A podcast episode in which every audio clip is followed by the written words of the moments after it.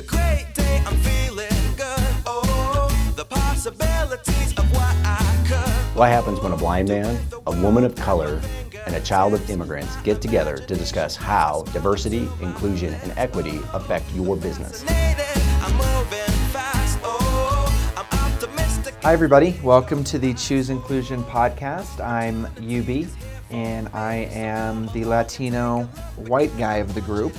I'm Nina. I am the woman of color in the group. And I'm Mike. I'm uh, the blind guy.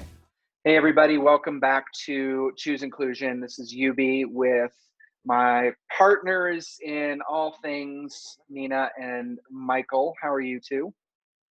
Great. What's up, everybody? Fantastic. Yeah, welcome back. Awesome. Yeah, we're we're um I just want to say off the bat we're very lucky that we get to do this and and you know bring these amazing voices to to our audience and one of those is Lex Gillette. I mean this Lex ladies and gentlemen is probably one of the closest people we've had to a celebrity status. Wouldn't you say Mike on the show? Uh, I, I, I'm one of his biggest fans now. Absolutely. Uh, what is it? How many how many uh, Olympic uh, medals uh, does he have? Like, is he Four, up there right? with? Uh, yeah, crazy. It's yeah. So so Lex is a four-time Paralympic medalist and world champion for Team USA. Was planning to be in Japan this year, and, and that, as we know, got postponed until next year. So still planning to do that. Um, and, and what's really cool about Lex and unique is that he's blind, and you know, so he's he's a blind gold medal athlete. He's also a motivational speaker, and he's just his story is just really great. And and in times like these, it's you know, I just I love these perspectives. So Lex, thank you so much, man, for for being on this show with us. Oh, thanks, UB. Mike, uh, Nina, thank you. Glad to be here. Well, so why don't we, yeah, start off. Tell us about you, like your background, right? Like where you grew up, and and um, talk about being blind, your mom, and, and just how you got to this point. Yep. So I am, I'm originally from Raleigh, North Carolina. And as a kid growing up in Raleigh, I did the typical eight year old boy activities, rode my bicycle, played outside with friends, video games, all of those, you know, cool activities. And it was one particular day I came home from school, went through my normal routine.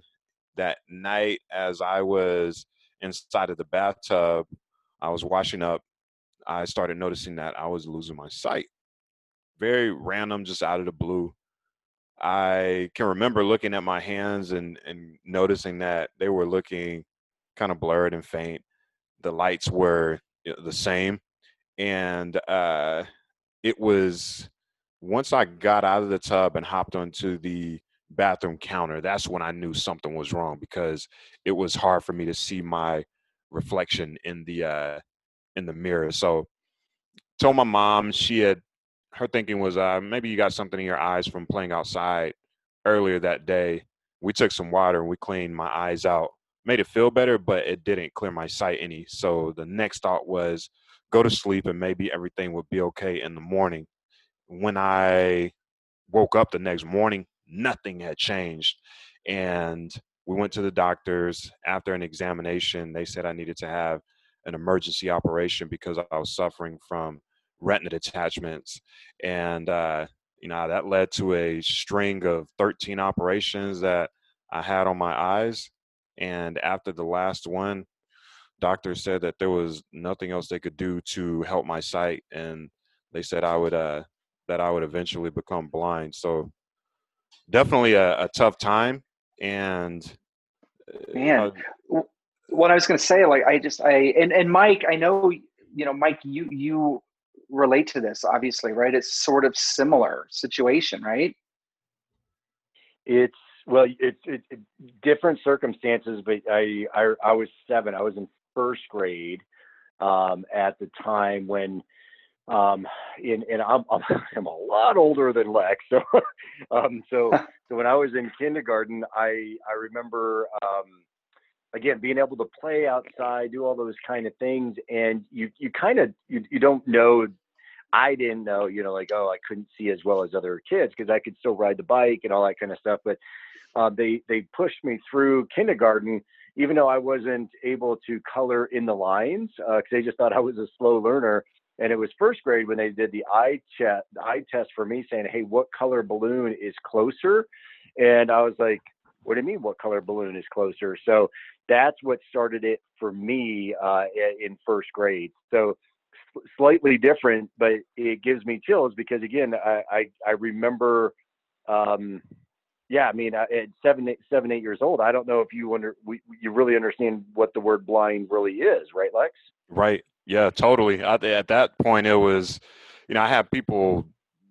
Uh, the doctors were saying things, and yeah, I was in the doctor's office, and with each operation, I would get out, and things would would seem to look clear for you know three to four weeks and then after that the same problem would happen and my sight would get even blurrier than what it was the time before so you i mean you go into the doctor's office so many times and they're saying all of these big words and you can totally you can can hear the, the their vocal inflection and and their tone and and you don't get good vibes from what they're saying.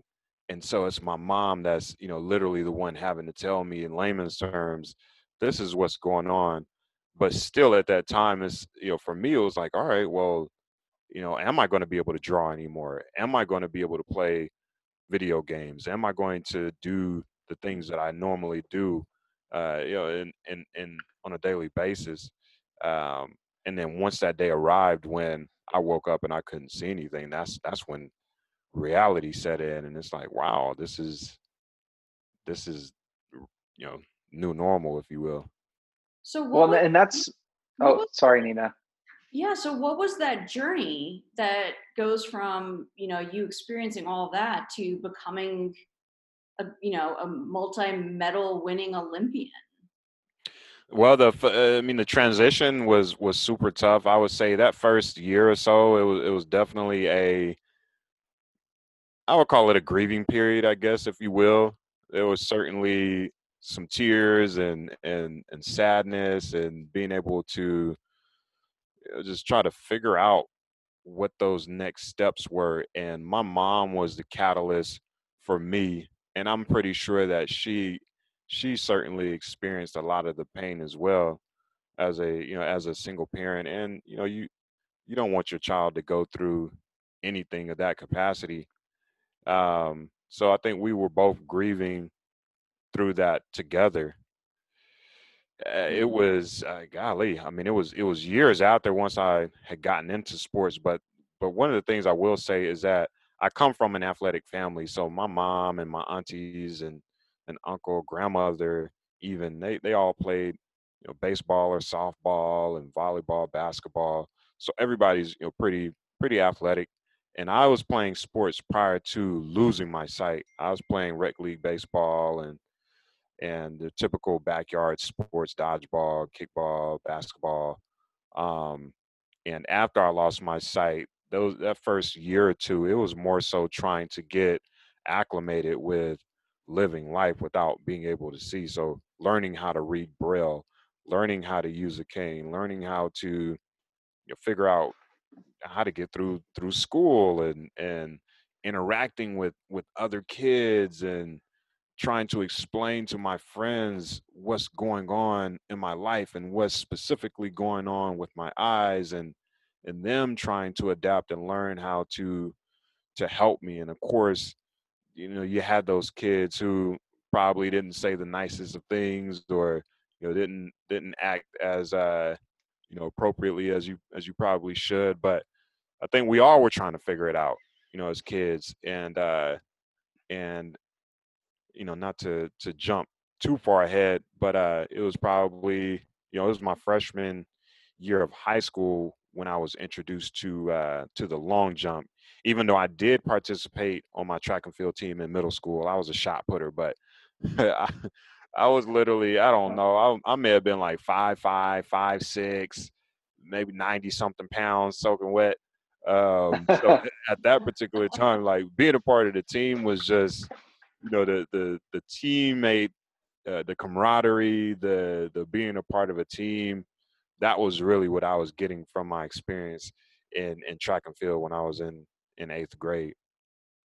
Well, and that's like inclusion, right? Like you felt included, especially because you know what's heartbreaking to me, and I love that you're that you talked about grief, and, and same thing with Mike. Like that the the heartbreak is that you had something that was taken away.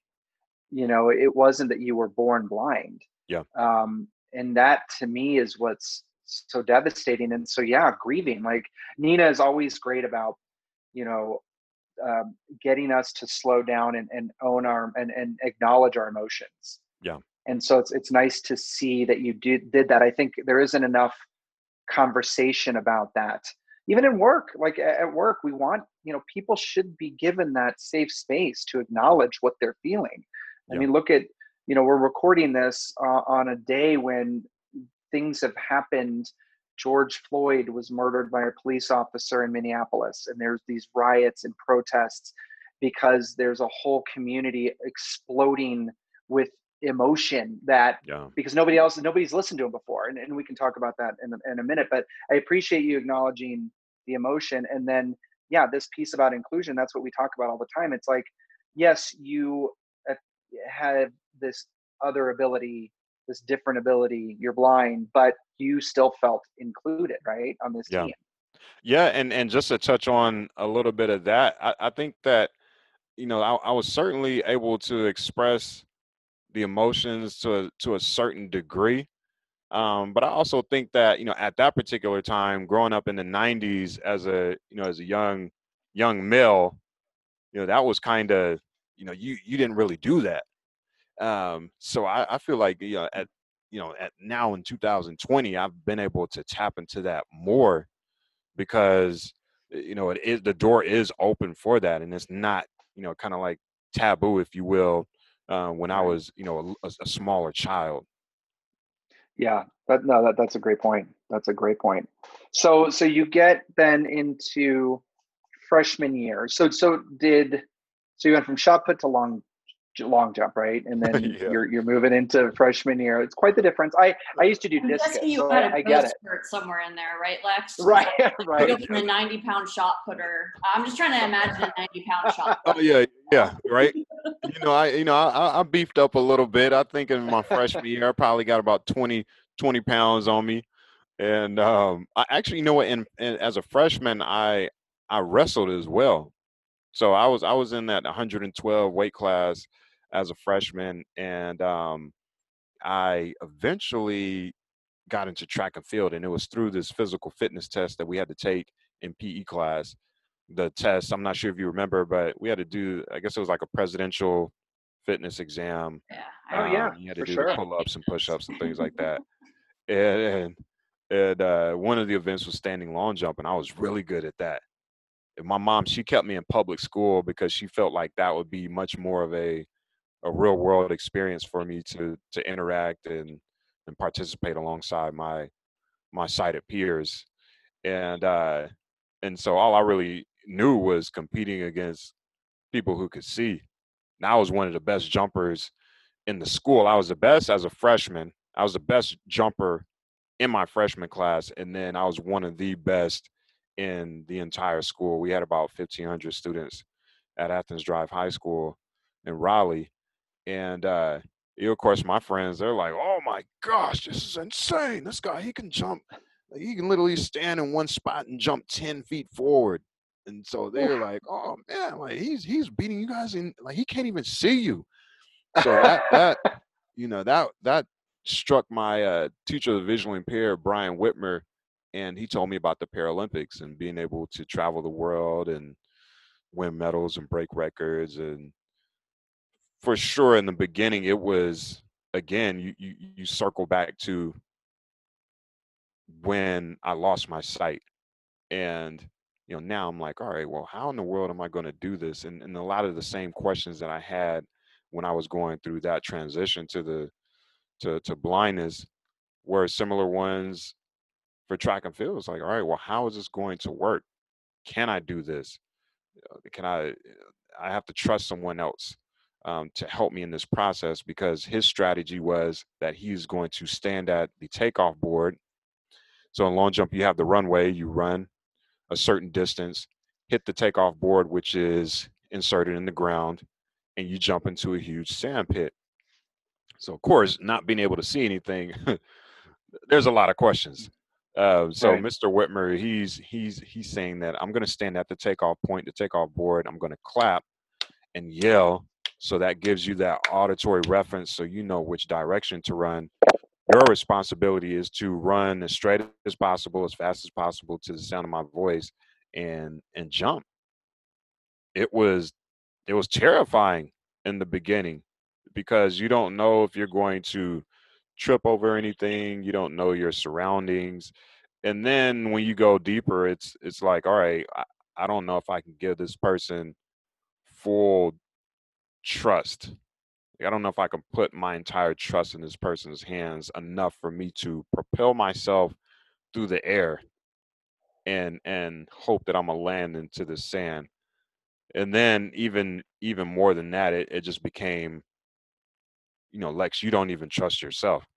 So Wow, you, are uh, you're you're touching on so many levels here, Lex. That I, I'm you're like whoa slow Uh, it down Well, no, it's not slow it down. I mean, you know, it's it's interesting because uh, there was uh, I, obviously I don't know your your exact shoes. I know a similar pair of shoes, uh, and uh, trust is um, uh, you know tr- trust is a thing. And I, I've been, I've been married again. I'm an old guy. I've been married uh, 25 years this year. My wife and I have been married, and and, uh, yes, thank you. And She's got some experience, you know, uh, guiding, you know, a blind guy around, Yep.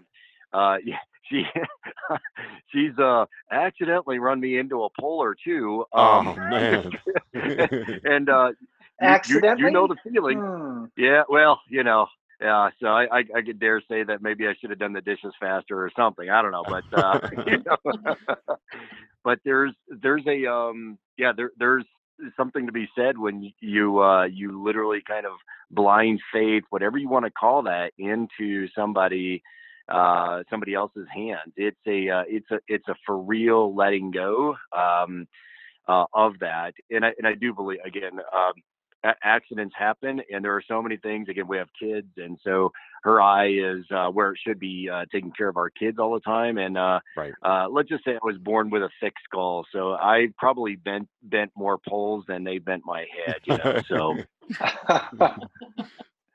well, I, I, I've got a question for for you both, Lex and Mike. Like it's um because Mike, you're you know you've done martial arts, right? And and you know, is there is there sort of like a, a a feeling of control and being able to to be you know that athletic and do those types of sports, especially when you're blind?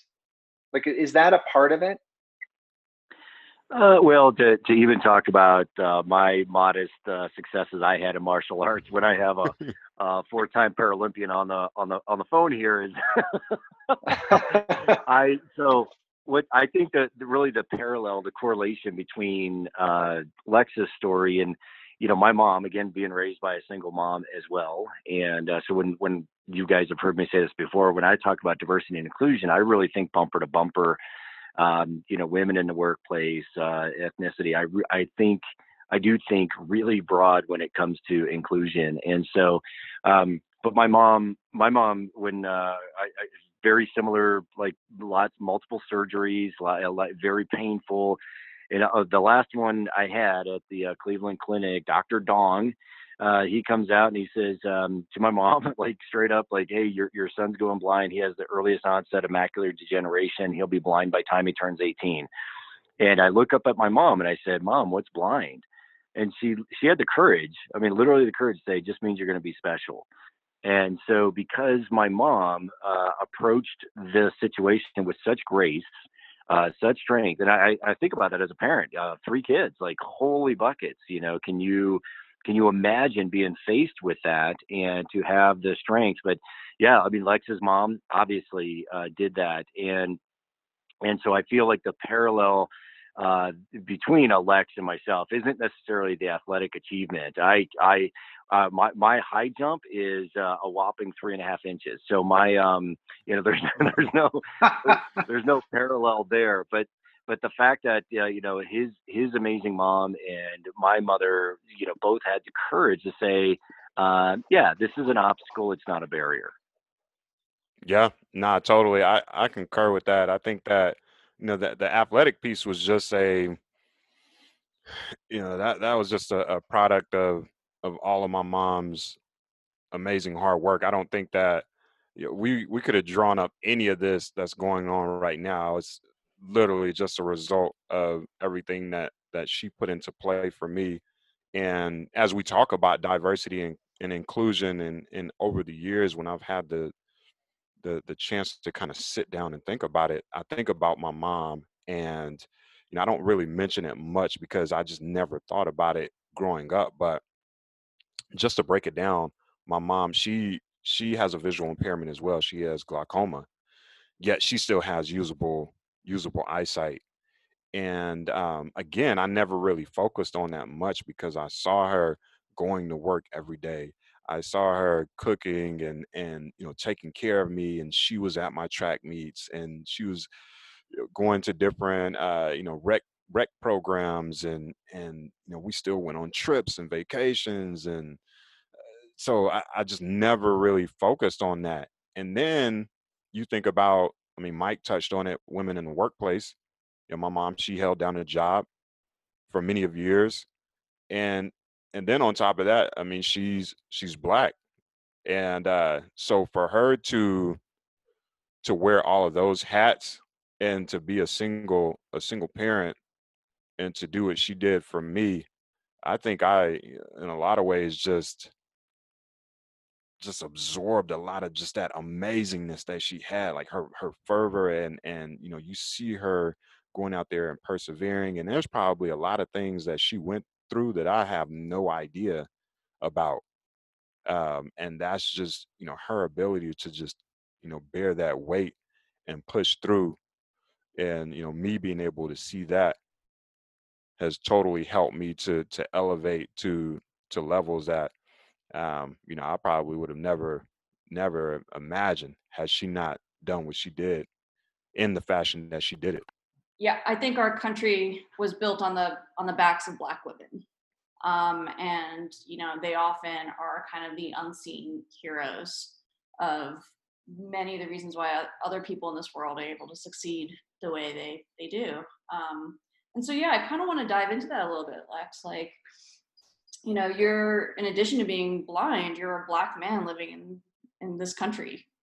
And uh, like UB said we're kind of in the midst of a really tumultuous time with what's happening in the world right now with the riots happening across the country in response to, jo- to george floyd seeing how white women are weaponizing the police as a tool to kill black men um, like we saw with amy cooper in central park um, you know how how are your experiences you know being at the intersection of these kind of two identities and how has it impacted your life?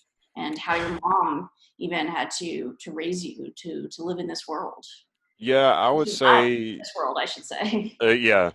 Yeah not totally. I think that you know of course growing up in in north carolina um you know the the the, the racism piece is it's evident, right? You're in the South, um, you're growing up, you're trying to traverse through life, and it's definitely, you know, there there's certainly been conversations that that I've had with my mom, and she's made me aware that you know this is something that is is alive and well and it's real.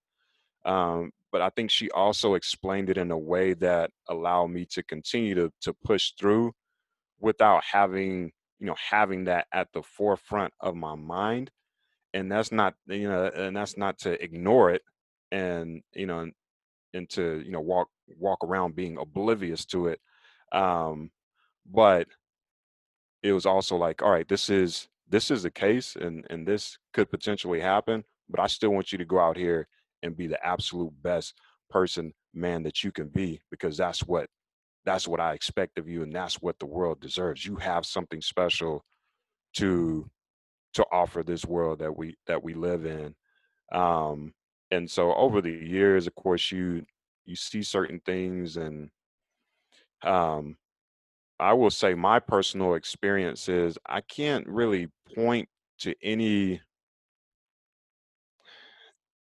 anything specifically and and again that's just you know it's not to say that i'm oblivious to it but i think that as a as a blind person i'm not able to see people's uh you know their actions and their their their, their demeanor how they may react to certain things that i may say or how i may or how they may react to you know me walking into a room or anything like that. And so you know for me it's a challenge at times um, because since i don't have that visual that visual feedback it's just like oh okay. Um, you know unless they say something and i get that get that type of vibe from what they say and how they say it then you know i just kind of shake a move as as normal but then when you hear about you know the eric garners and the and the george Floyd's and and so many other examples that we have within society, it it it, it just makes you it makes me sad, uh, especially with you know the most recent one, George Floyd. I was uh, on YouTube and just kind of you know listening to the video, and I had to cut it off because now I have the audio, and for me that is the you know that's the equivalent of of someone having sight. So to hear to hear that those those screams and to hear him say you know I, I can't breathe and and uh, it was it was just painful to listen to and you know of course reading a lot of the articles and just listening to um, people's reactions and, and their views on on what was happening. It didn't it didn't appear that anything uh, you know egregious was going on. It you know it seemed like he was complying uh, to the orders that that he was given and and you know it just turned out really really bad. Yeah yeah i go ahead mike i there, i was just to say there are some things like you they you know you you cannot unsee uh for sighted people there are some things you cannot unhear as well and listening to you know a, a human being you know telling um supposedly responsible adults that they are unable to breathe and yet nothing happened. I it it I, I woke up this morning at uh, one in the morning. Just uh, it it hurt it hurts my soul. It really does. So and and Lex, it's a topic that um, we're eager to talk to you about because we. Um, you know, it's it. You know, it is not. I, I I'm I'm Caucasian, or at least that's what I've been told. And uh, um, and so there's definitely uh, we can call it white privilege. That's a for real thing. Uh, but I am blind, and I've been blind my entire life, and I have heard and felt the sting of discrimination in a way that um, I I can again I don't I don't know exact shoes of African American or Black uh, individuals, but I know similar shoes of of the sting, and it, it really is a sting. And I and I thought when we talked about uh, when we talked about this topic before we got on the you know our, our podcast, you had mentioned something that again it's it's not fair or even close to being fair for me as a white blind person to say um, you know about like you like you you don't you don't understand the racial thing but you get the sting from a discrimination blindness thing and uh, but again i don't want to put words in your mouth lex yeah, I think that I, uh, I mean, blindness specifically is just, uh, is is is you know I've been able to, it's it's I've I've had it for you know since I was eight years old, right? So obviously 20 plus years of living living my life without being able to see. Um, yeah, I've been in a ton of different experiences, and and some of them have been just you know, crazy offensive, and some of them have just been like, all right, well, this you know you know this person just they want to help and they just don't know how to or they don't know you know what to say um, so uh, it's, it's certainly it's challenging because you know I've, I've been able to you know I'm, i obviously operate in the athlete world i operate in the business world and i'm trying to think of um, you know i do a lot of speeches of course and and then I also work with a lot of companies from on a on a sponsorship level as I train for Tokyo. And so it's it's funny because uh, there are you know certain views of of, of blind individuals, and you know it makes it makes me kind of disappointed a little bit. I want to say recently I had a conversation with someone, and they essentially said that, "Oh, you don't need a in their exact words a quote unquote handler." And uh, I was like, man, a, a handler? Like, uh, my first thought was, all right, like I thought it was 2020. It's not 19. yeah. 12. Like handler, because uh, the fact of the matter is that I mean, at some point in life, I mean, we all need some level of assistance. We're all going to need some some some sort of help. But specifically for me, as someone who can't see, that's not how my mom raised me. Her her main goal was to ensure that I would be able to maneuver through the world as an independent person, to be able to survive on my own, to be able to contribute to society like the next person. And she found all of the the necessary resources to help me achieve those goals. Found I learned how to read braille. I learned how to use accessible technology, computers, screen readers. I learned how to use a cane and and work with an orientation and mobility specialist. So I was able to to learn how to get from my house to the bus, from the bus to the classroom, the classroom to the cafeteria, the cafeteria to the gym, gym back to the bus, back home. Also learn how to use public transportation, getting on and off of a city bus, using using taxis and cabs. Learn how to walk into a grocery store or in the post office and you know, ask to to go shopping. These are the items that I need. Can you can you assist me? um, I need to mail this letter. Would you would you mind writing the address on the envelope for me so I can send it out? Oh, can you help me get the the stamp so I can buy this?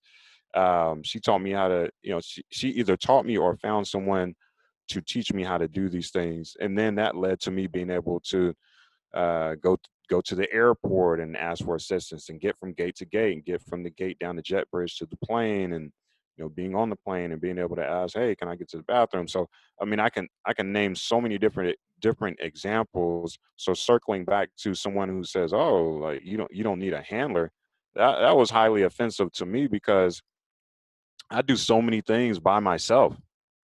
And and that's not to you know toot my own horn or anything but there's a certain level of of independent achievement there. And and and I love that. And I feel like that's what makes us, uh, you know, that's what makes us who we are as humans. Like our ability to, you know, to be able to take care of the things that we can take care of, no matter if we can see, can't see, if we can, uh, you know, hear or not hear, you know, whatever, you know, disability or challenge or limitation you want to call it. Um, uh, you know, it, it's just yeah, it's it's just tough. Um, and that's that's a that's a that's a normal thing. That's a regular. Uh, I wouldn't say that people use that same terminology, but there are a lot of questions that I get as it relates to to blindness and being able to literally like live live my life. I mean, people I can say certain things like, "Oh man, I you know, I, I went to, you know, I flew to Manchester, England." And uh and I'm like, "Wow, man, really you did that?"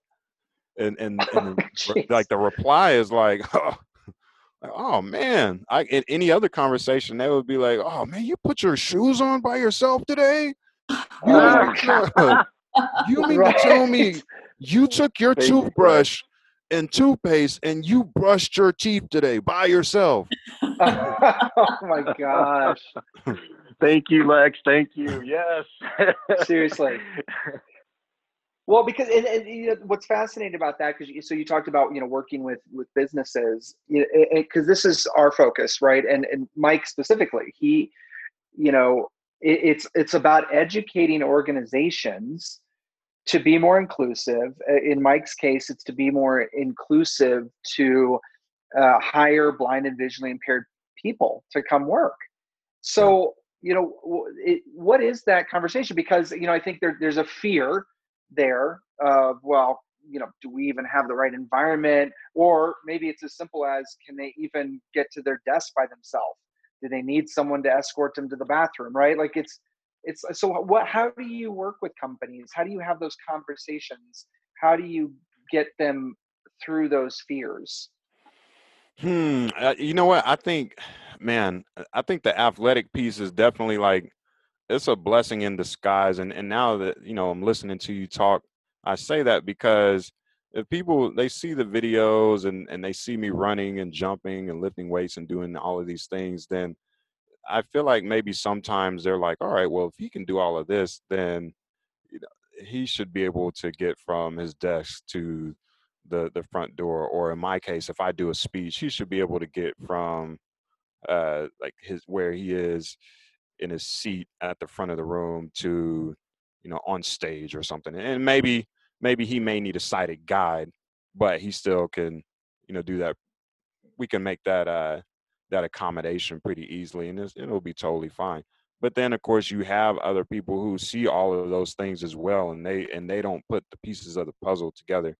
Um, so it's literally my thing is as long as we can sit down and have a conversation about it, then that is that's the the biggest thing, and and you know really tapping into their ability to listen and to to take the time to understand what I need, what I don't need, um, and and that's really what kind of paves the way for us establishing a, a solid relationship I mean, it could be something as simple as, uh, you know, I've gone and done speeches before and and and work with a lot of amazing people where, that you know, they'll ask, well, you know, how can we best uh, accommodate you? Like, we want to make sure this is a great experience, and and I can say, oh, you know, that's awesome. Well, this is I need X, Y, and Z, and um, and it just makes that it just makes the process moving forward that much better because now I don't feel like I don't feel like you know I'm I'm being you know left out of the mix uh, just because oh you know he he's blind so you know we don't even want to we don't even want to you know try to tackle this Yeah, I think that's like so key to like basically every marginalized group. Like whenever any company is starting conversations about diversity, equity, and inclusion, they have to start by listening they have to start by like creating spaces to listen so whether it's like one-on-one or you know doing surveys whatever it is like if you aren't in that position where you're like i want to find out and i need to create the space to ask questions then you just can't build any kind of you know inclusion efforts that will actually allow the voices of people from marginalized groups to, to be heard yeah. I I I totally agree, Nina. I I, I got to ask though, real quick, Lex. Are you are you at the kind of stardom now where you can just say, "Hey, no green M and M's"? Are you at that level yet? No, I'm not. I'm not. this coming from Mike, who uh, we had one flight attendant who was just feeding him whiskey the whole flight, like mm. like he was a celebrity. Uh, uh, the, the, funny thing about the flights is that uh, I've been on a number of flights where, um, you know, the, the flight attendant will they'll say, "Hey, well, we have this option for food," and they'll bring it out. It could be, let's just say, a bag of chips, and they'll literally ask me, "Hey, do you, do you need do you need me to open these chips for you?" and and I'm like, "Uh, nah, yeah, I think I can take care of it." um, but uh, but yeah, even yeah, Mike had like, no problem opening up those bottles of whiskey.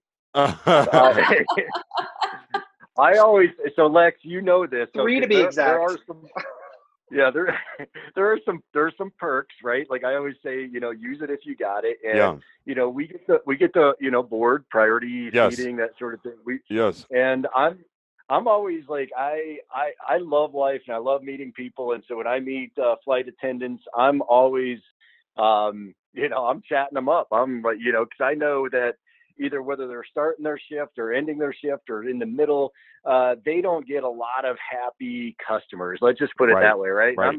i want to be the antithesis of that, and so I'm chatting them up and letting them know like, hey. I appreciate what you're doing. And if you want, if you feel so inclined to bring me a free beer, feel free to do so, right? hey, I, I'm, I'm definitely I when I get on flights, I'm usually the person who gets in my seat. I smile, hey, how you doing? And I put my headphones on and go to sleep. So I, you know, yeah. unless I, you know, if I get an upgrade and I'm in first class, then you know I'll stick around for the meal and and I'll get, you know, I'll get sleepy Good and for you. knock out. Well, so let's. I, I- do want to. Uh, I mean, this conversation could go on for for years, and it's been amazing. And we'll have to do this again soon, please. Yeah. I think um, you know one. So one kind of one last thing we wanted to talk about on a little bit of a lighter note is uh, the Olympics in Tokyo. You know, they got postponed a year to 2021 given COVID 19 and everything. And so, I mean, what you know, what what is what is it like being a part of the Olympics? And, and actually, I have one quick question related to that. So, you know, there's the Paralympics and then the Olympics. I mean, do you feel like in certain instances it should just be the Olympics?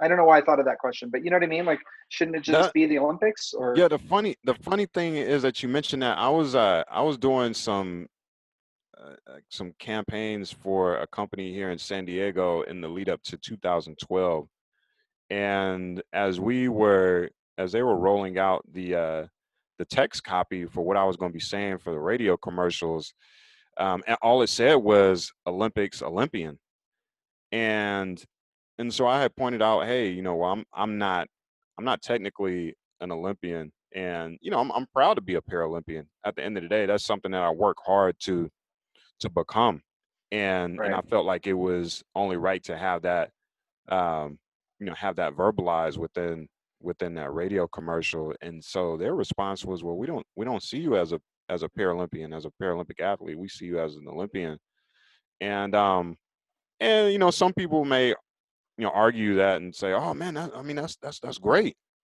Um, but the fact of the matter is, you know, I'm, I'm as much as it is amazing to be an, an Olympian, it's just as amazing to be a Paralympian. And there's there's a lot of amazing athletes out there, and not only for myself but for them.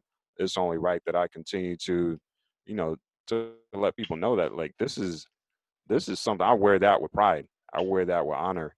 Um, so that was just a funny Absolutely. tidbit that that happened a while back. But um, nah, I, I think that you know I, it, it's good as it is right now. Um, I think that we'll you know as a Paralympian, um, just continue to kind of break those barriers and and change those perceptions because that's that's certainly one of many that you know that we have to deal with as uh, as Paralympic athletes and um, yeah, I mean it's a, you know it's a steady process. So Yeah. Well, it sounds. I mean, it's and it's a great point, and and it's it's an honor, right? Like it's you know, I think people think they're the you know the difference is negative, but no, Yeah. it's it's you're honoring your different abilities, and, Yeah. and they're honoring that, and so no, that's that's fantastic. I just didn't know kind of what the the the thought or perspective was within the community. But talking about Tokyo, so you know you you've all been preparing for this year. What does that feel like, and, and realizing now that you have to wait another year? What, what is that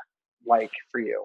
Yeah, uh, initially it was it was challenging for sure. It was, um, you know, I started training and and typically the the beginning of the process is building that base. So those first few months we're doing a lot of running, a lot of uh, weightlifting and and just a lot of volume so that we can build that solid base.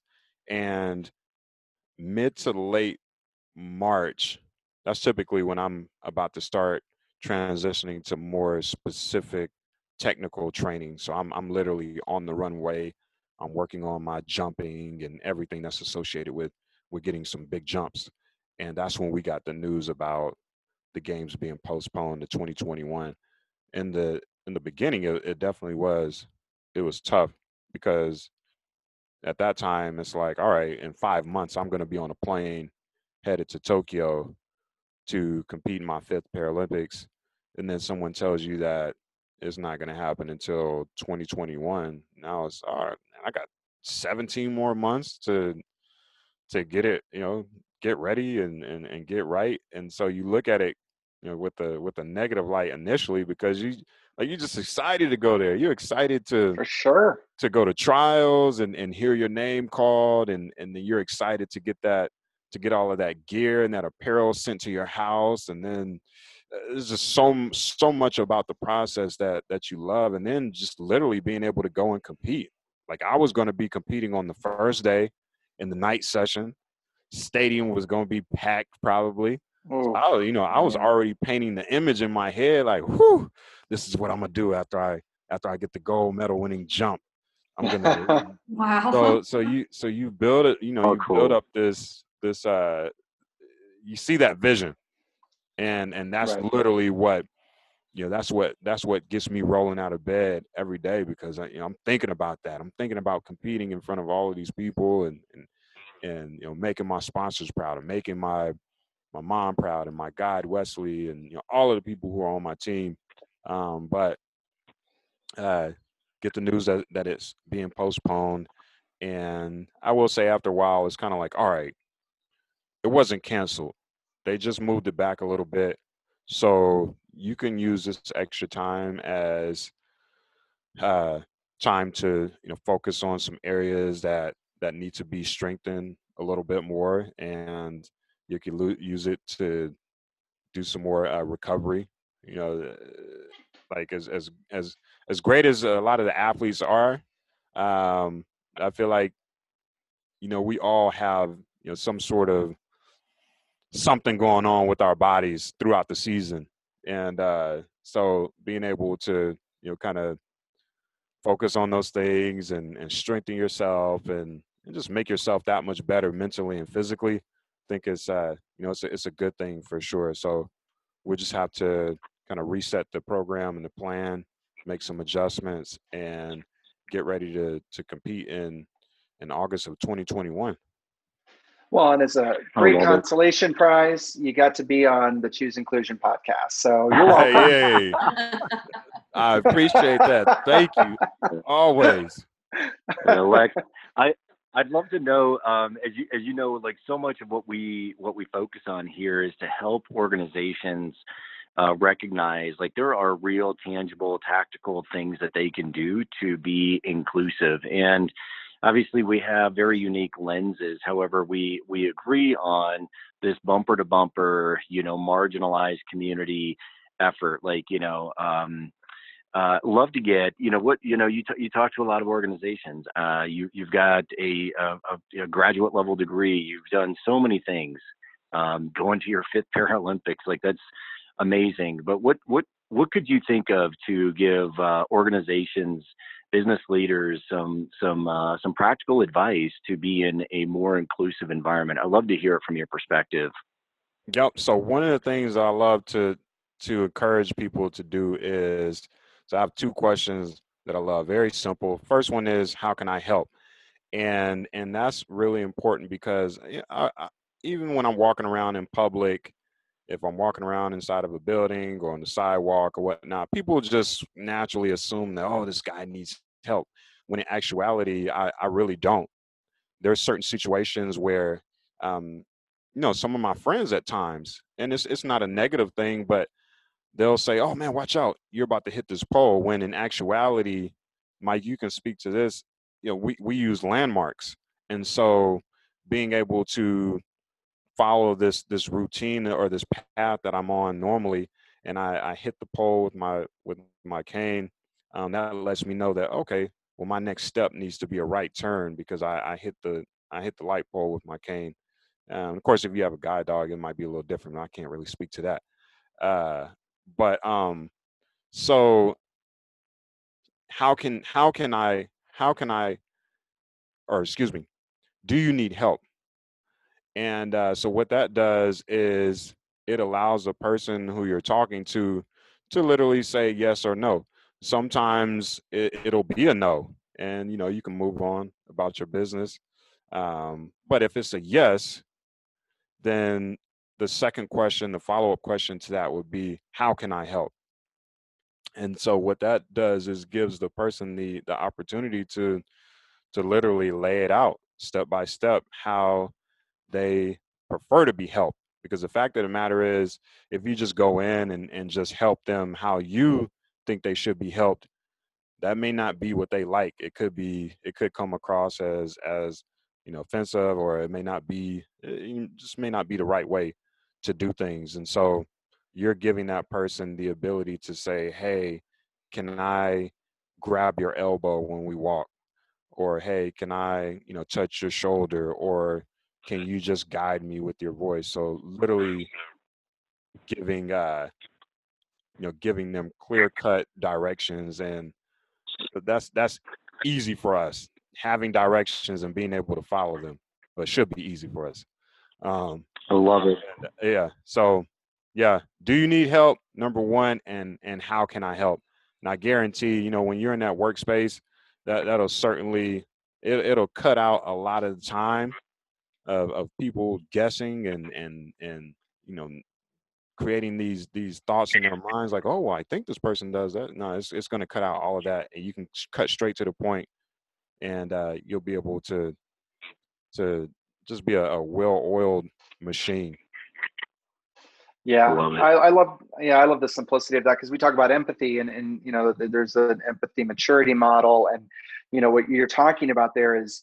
getting up into like compassionate empathy right where you're able to be curious and and recognize that somebody may need help but not layer in your own experiences and assumptions of what that help should be right and Yeah. it's it's it's more about uh, just ask the question like what it's so Yeah. simple and Yeah. and, and it, it uh, immediately creates a, a much better relationship. So yeah that's that's an awesome way i think to to end this episode. And yeah lex we can't thank you enough man. We are excited um, to obviously stay connected. Uh, i'll be flying first class with mike to tokyo. Okay. Um, Nina, please, you know, we can switch. Um, so that'll be, we can take turns. So we'll definitely be there to support you. But yeah, man, good luck with everything. Thank you so much for this conversation. Uh, Absolutely. No, I appreciate you guys and everything that you do within the diversity and inclusion space. So, yes, continue to, to fight those battles for sure. We definitely need some Thanks so warriors much, out there, and champions. Thank you so much, my friend. Thank you. Thank you, Lex. Thank you, Nina. Thanks. And thank you everybody for listening. Uh, we will talk to you again soon. Take care. Bye, everyone. See you.